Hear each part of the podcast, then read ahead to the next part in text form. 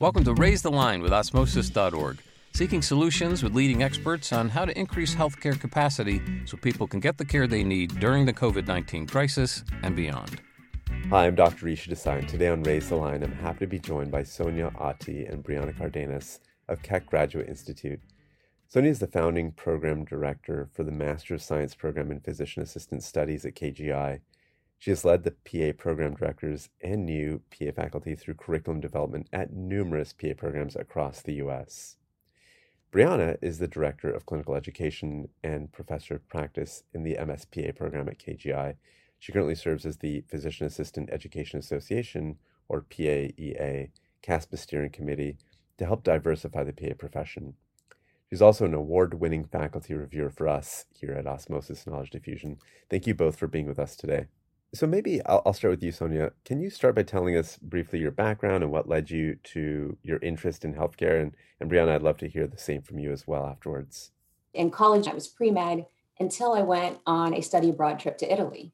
And I don't know if it was the beautiful Roman architecture or if it was the stracciatella gelato, um, but my perspective on things kind of changed.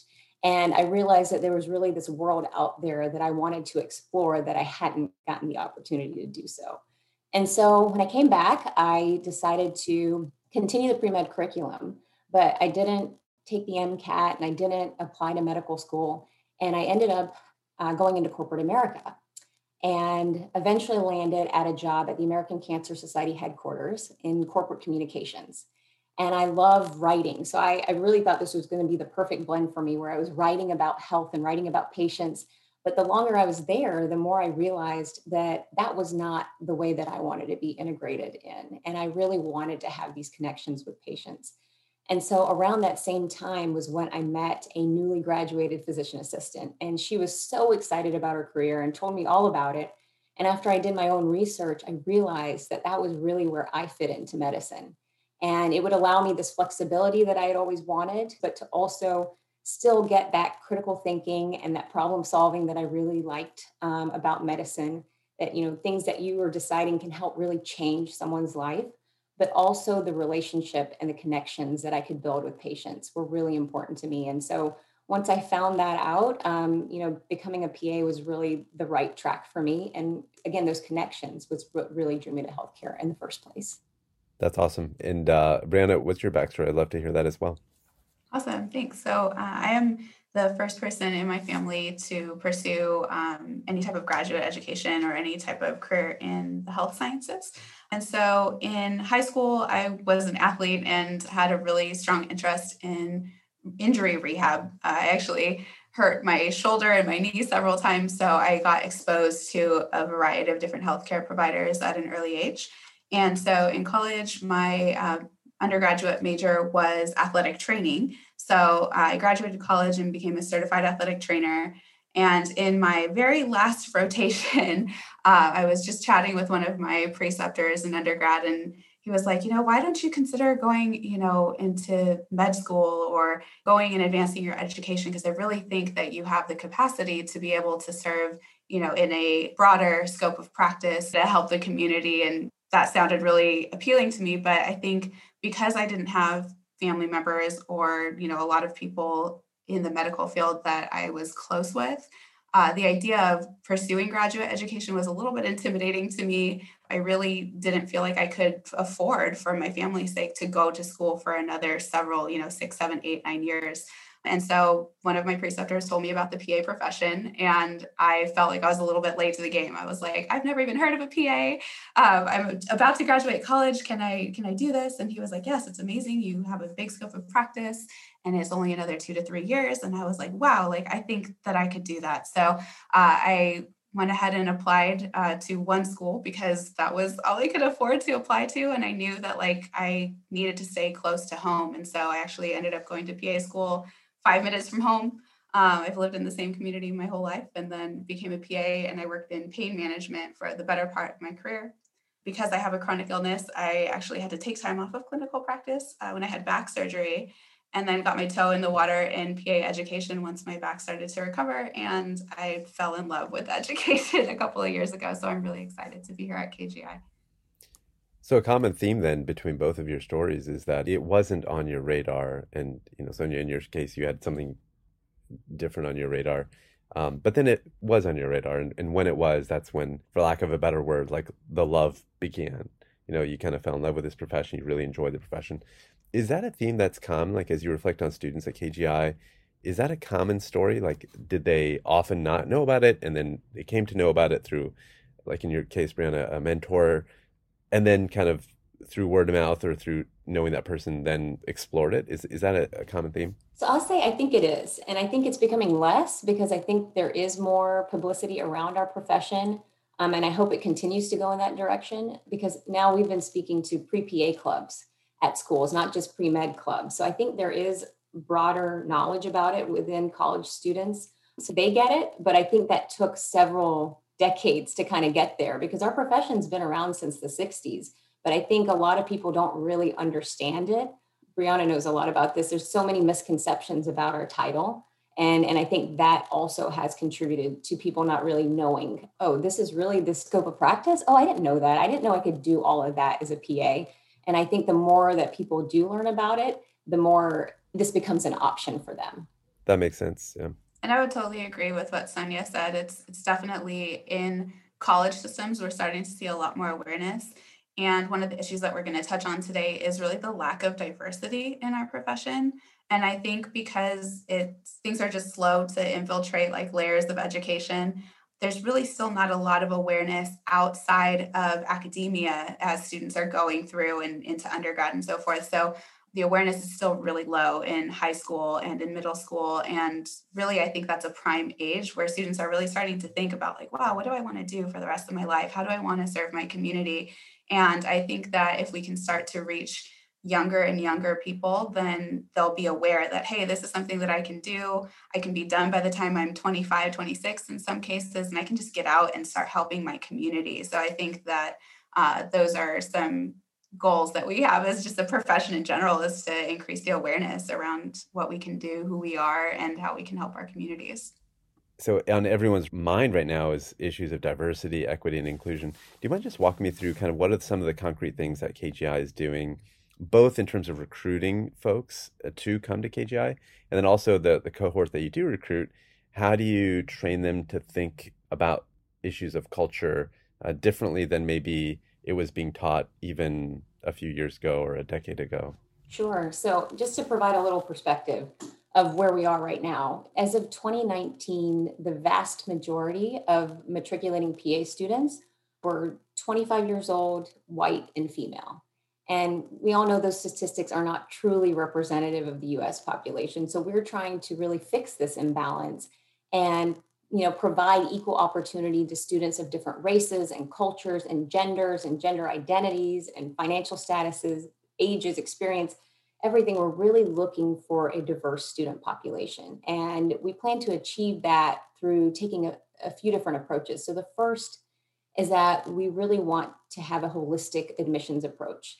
And we're not just looking for 4.0 students. We want someone with dimension and someone who shares in our mission and you know we do that by looking at the whole person and all of their prior life experiences not just their academic experiences.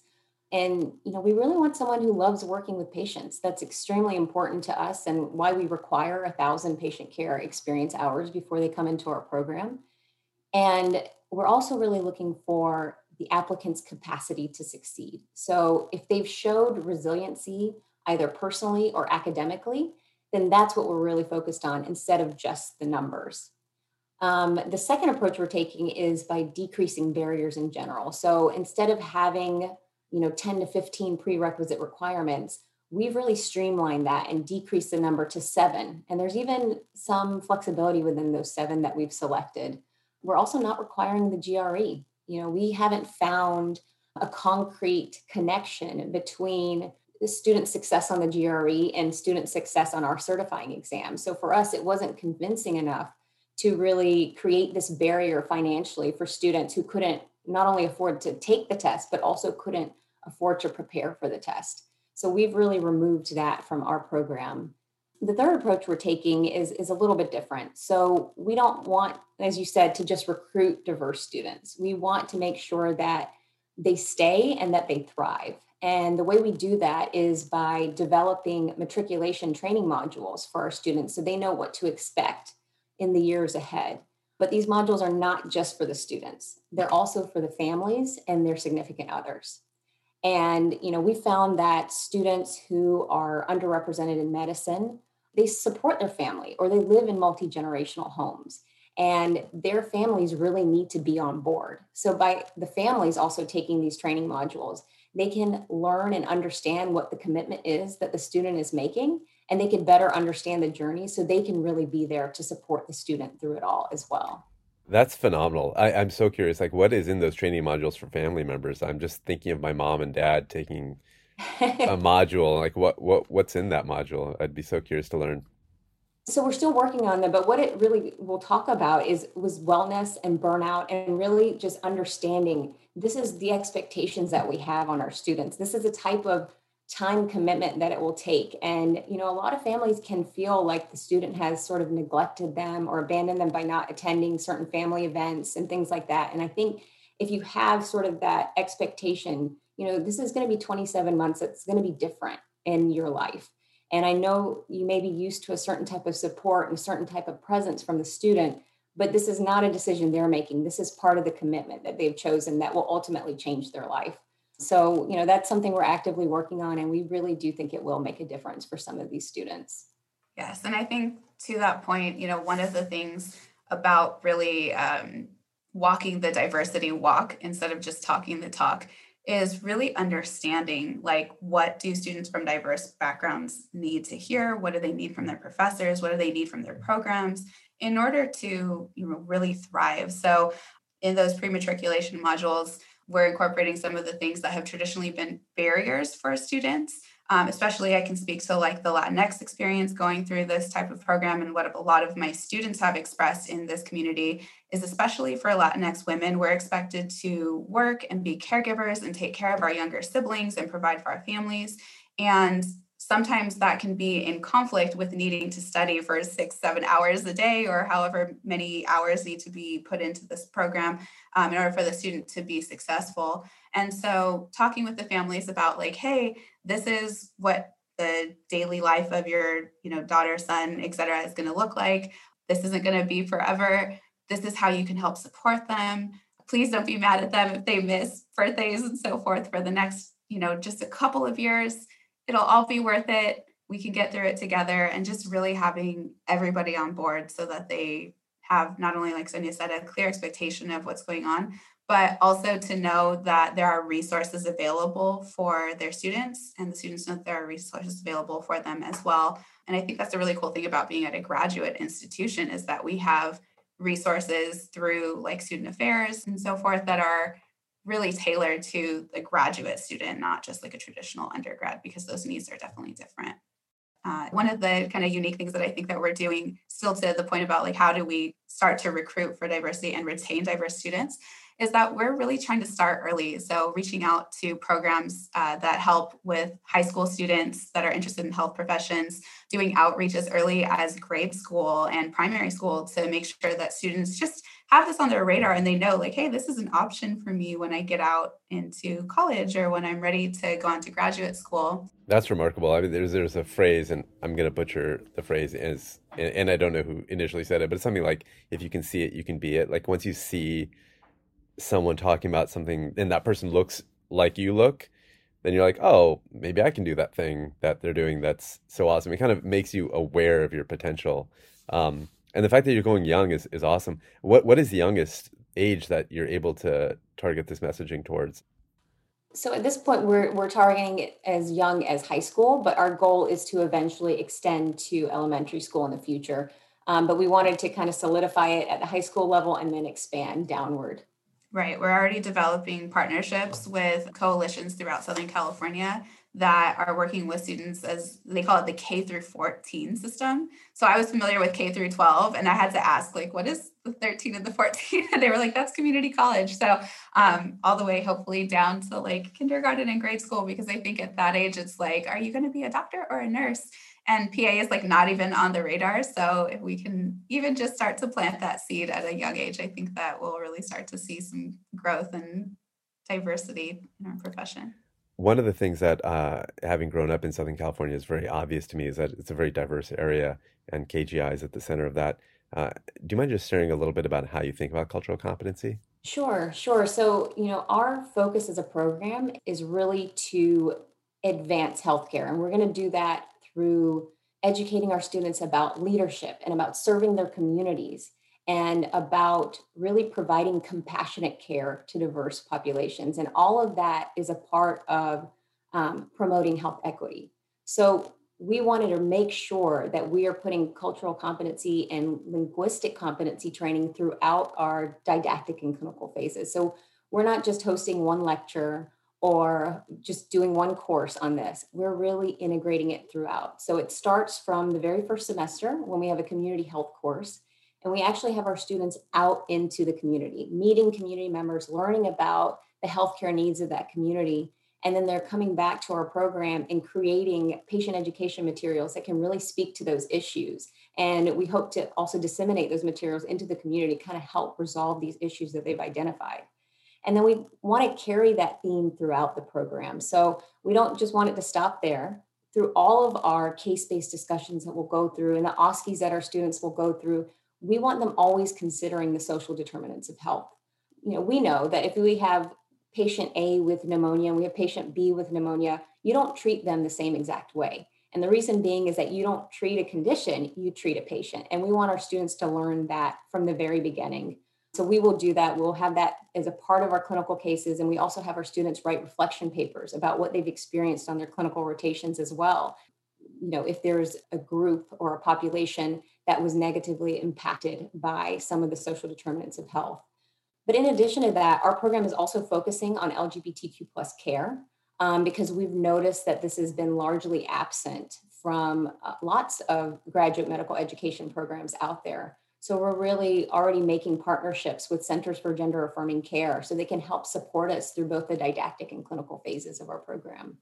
Just a little quick note to add is my goal as the director of clinical education is to make sure that our clinical experiences for our students really reflect the diversity that's here in Southern California. So uh, our clinical experiences will take place everywhere from big hospital centers with you know multiple specialties and all of the resources that are available to us in Southern California all the way to like street medicine and mobile clinics so that students will have an opportunity to work with all different specialties, all different people from different walks of life and different socioeconomic statuses and different lifestyles. So that way they're ready to serve the people that live here and they're ready to really provide equitable care for all patients that they encounter. And we're also hoping to create a medical Spanish course that our students can also complete prior to them even matriculating into our program so that we can get really the full uh, scope eh, or as much as you can pack into 27 plus months uh, to help get them really prepared to serve in these capacities.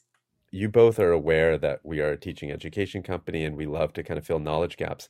Um, maybe both of you can take some knowledge gap or myth or whatever it is that you think that the general public could benefit from learning about and maybe share that with us now if that's okay to start i think one of the things that everybody should know about pas is that according to US News and World Report, and also according to many PAs, that we are the number one overall job in the country, the number one healthcare job according to the latest US News and World Report. So it's a wonderful profession that people are generally like, really happy with when they are out and working in the field. Uh, and I think that's really important because we touched on how prevalent burnout is. I think another misconception actually comes from our title because we hear physician assistant, and a lot of people confuse us with medical assistant, or they confuse us with like somehow belonging to the physician, like physician apostrophe S, like the physician's assistant, and it's just physician assistant. And um, we're actually working to consider a possible name change because of the confusion. And it's not just us at KGI, but this is like a national initiative that AAPA, which is our national uh, advocacy organization, is considering. Um, but we really want to start educating people sooner about what we can do, including the PASS program or that PA Summer Success program that we touched on a little bit earlier. And we want to make sure that we're dispelling myths because for the longest time we were called like mid level providers, which is kind of a misnomer because we don't provide like a middle level of care. Our background and our capacity in the healthcare system is actually really broad and flexible, and we can essentially switch specialties at will we're trained in a generalist education, so every graduating PA is ready to serve in a primary care capacity when they graduate or pivot into a specialty if needed. So we can do everything from diagnose and treating illness, prescribe medications, we can conduct research, we can perform lab procedures, order and interpret tests and imaging, we can assist in surgery, and we can even own uh, our own medical practices in some states. And with that being said, I think the neat thing about the flexibility of our profession is that owning a medical practice is kind of along the entrepreneurial spirit. And so uh, the PA profession really has so many pathways in addition to those traditional clinical pathways. We can have that entrepreneurial non clinical pathway. Some of us work in PA education, so you can go the academic or the publishing route. Um, there's leadership roles for PAs in all of our advocacy organizations, and even roles for us in like pharmaceutical companies such as medical science liaison. So I think that just knowing all the things we can do, all the places we can work, and the flexibility of our profession is really important and exciting. Just just to respond to that, uh, so I didn't know that that there's a name change on the horizon, or that that's even in the cards. Um, you don't need to pay me for these suggestions. I'm just going to give them to you. so, based on what you said, the happiest clinicians, that's one. Uh, another one you can consider is clinical chameleons, nice. based on the fact that you can, oh, like that. I like yeah. that one. Um, one. and then the final one is more practical, but clinicians with less debt. Those so great think about those. True. um, as potential suggestions that you can you can take forward if if you wish. But Sonia, I'd love to get your thoughts too. Yeah, I would just uh, kind of echo everything that Brianna just said. In a focus that we're taking, you know, in our program is really to focus on those different career pathways because I think just knowing that the PA profession is as versatile as you want it to be is what is the most exciting thing. Um, because there are a lot of healthcare professions that don't have this type of flexibility, and just knowing that it does mirror a lot of things that a physician could be capable of but you know different scope but we can still take these academic and research and you know leadership positions. And more and more pas are really carving out these leadership roles in healthcare administration and, and other areas. And just knowing you don't need to have an md or do behind your name to do that i think is is also something that most people don't know. And, I, and i'm proud that more and more are kind of staking their claim because they do have the knowledge and experience to, to really succeed in those roles So one final question I'll pose to both of you then is let's say you could go back in time and speak to maybe not yourselves, but some version of yourself, like 10, 20 years ago, um, a person that didn't know about the PA profession, wasn't sure, or maybe just learned about it was kind of navigating. Um, and essentially that kind of person might be a listener, right? Listening to the podcast. What would you say to that person as they watch your careers? You both seem very successful and mostly, you know, and happy and have kind of figured this out essentially. And if they're kind of standing at the crossroads and trying to figure out what to do, what advice do you impart or what do you say to that person? so let brianna take this one first So, I guess if, if you're a student, just know that one of the traits that is really important in any type of healthcare professional is willingness and excitedness to help. So, anytime that you start to see an opportunity, whether it's volunteering, the pandemic has created a lot of, you know, capacity for volunteer work or helping out in your community, just be willing to jump in and help. Be willing to put yourself out there, um, be willing to anticipate the needs of what others may need, and just learn to start interfacing with members of the healthcare community. So, learning to communicate with each other, learning to work together, learning to just embed yourself as somebody who is a helper in your community is really important because at the end of the day, if you're an MD, a DO, a PA, an NP, whatever the case is, we just need to be able to work together to help our patients. So, just start getting yourself out there. And for me, I'd say what we sort of touched on today is you know, health inequity is a huge problem.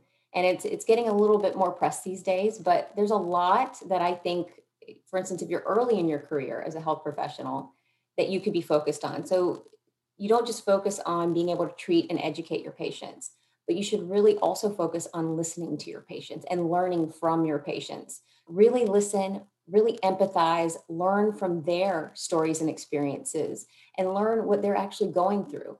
And oftentimes, the thing that you're looking for, you can find in these types of conversations because you're able to, you know, as an effective provider, you're able to figure out what their circumstances are and what their abilities are.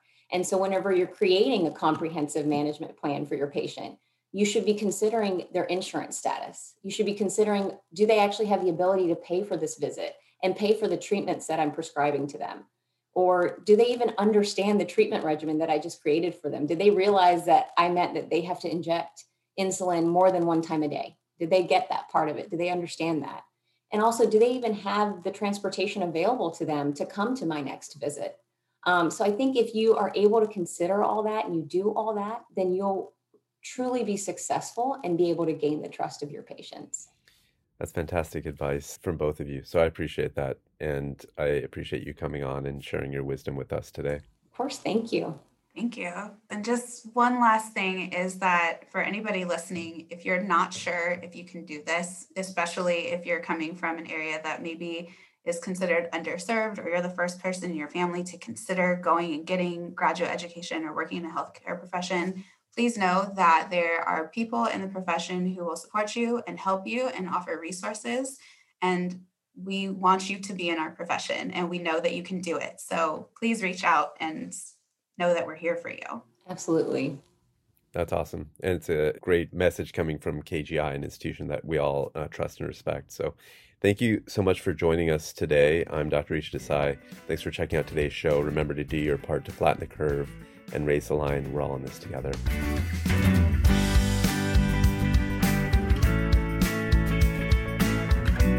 For more information on how you can help raise the line and flatten the curve, go to osmosis.org slash COVID-19. If you like this podcast, please share it on your social channels. You can also subscribe to the series and check out all of our podcasts at osmosis.org slash raise the line podcast.